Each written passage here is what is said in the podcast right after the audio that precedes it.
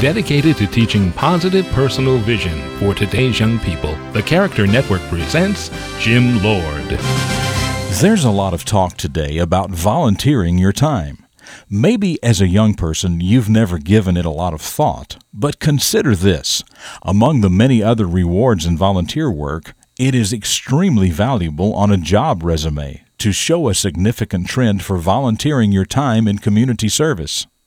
We all have been given so much, and each of us needs to give something back. It's true that every volunteer situation is not suited to the talents, personality, or schedule of everyone, so look around. What's your thing?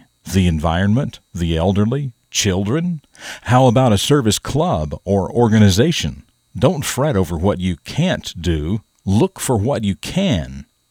And on the subject of giving and getting, here's something else to think about.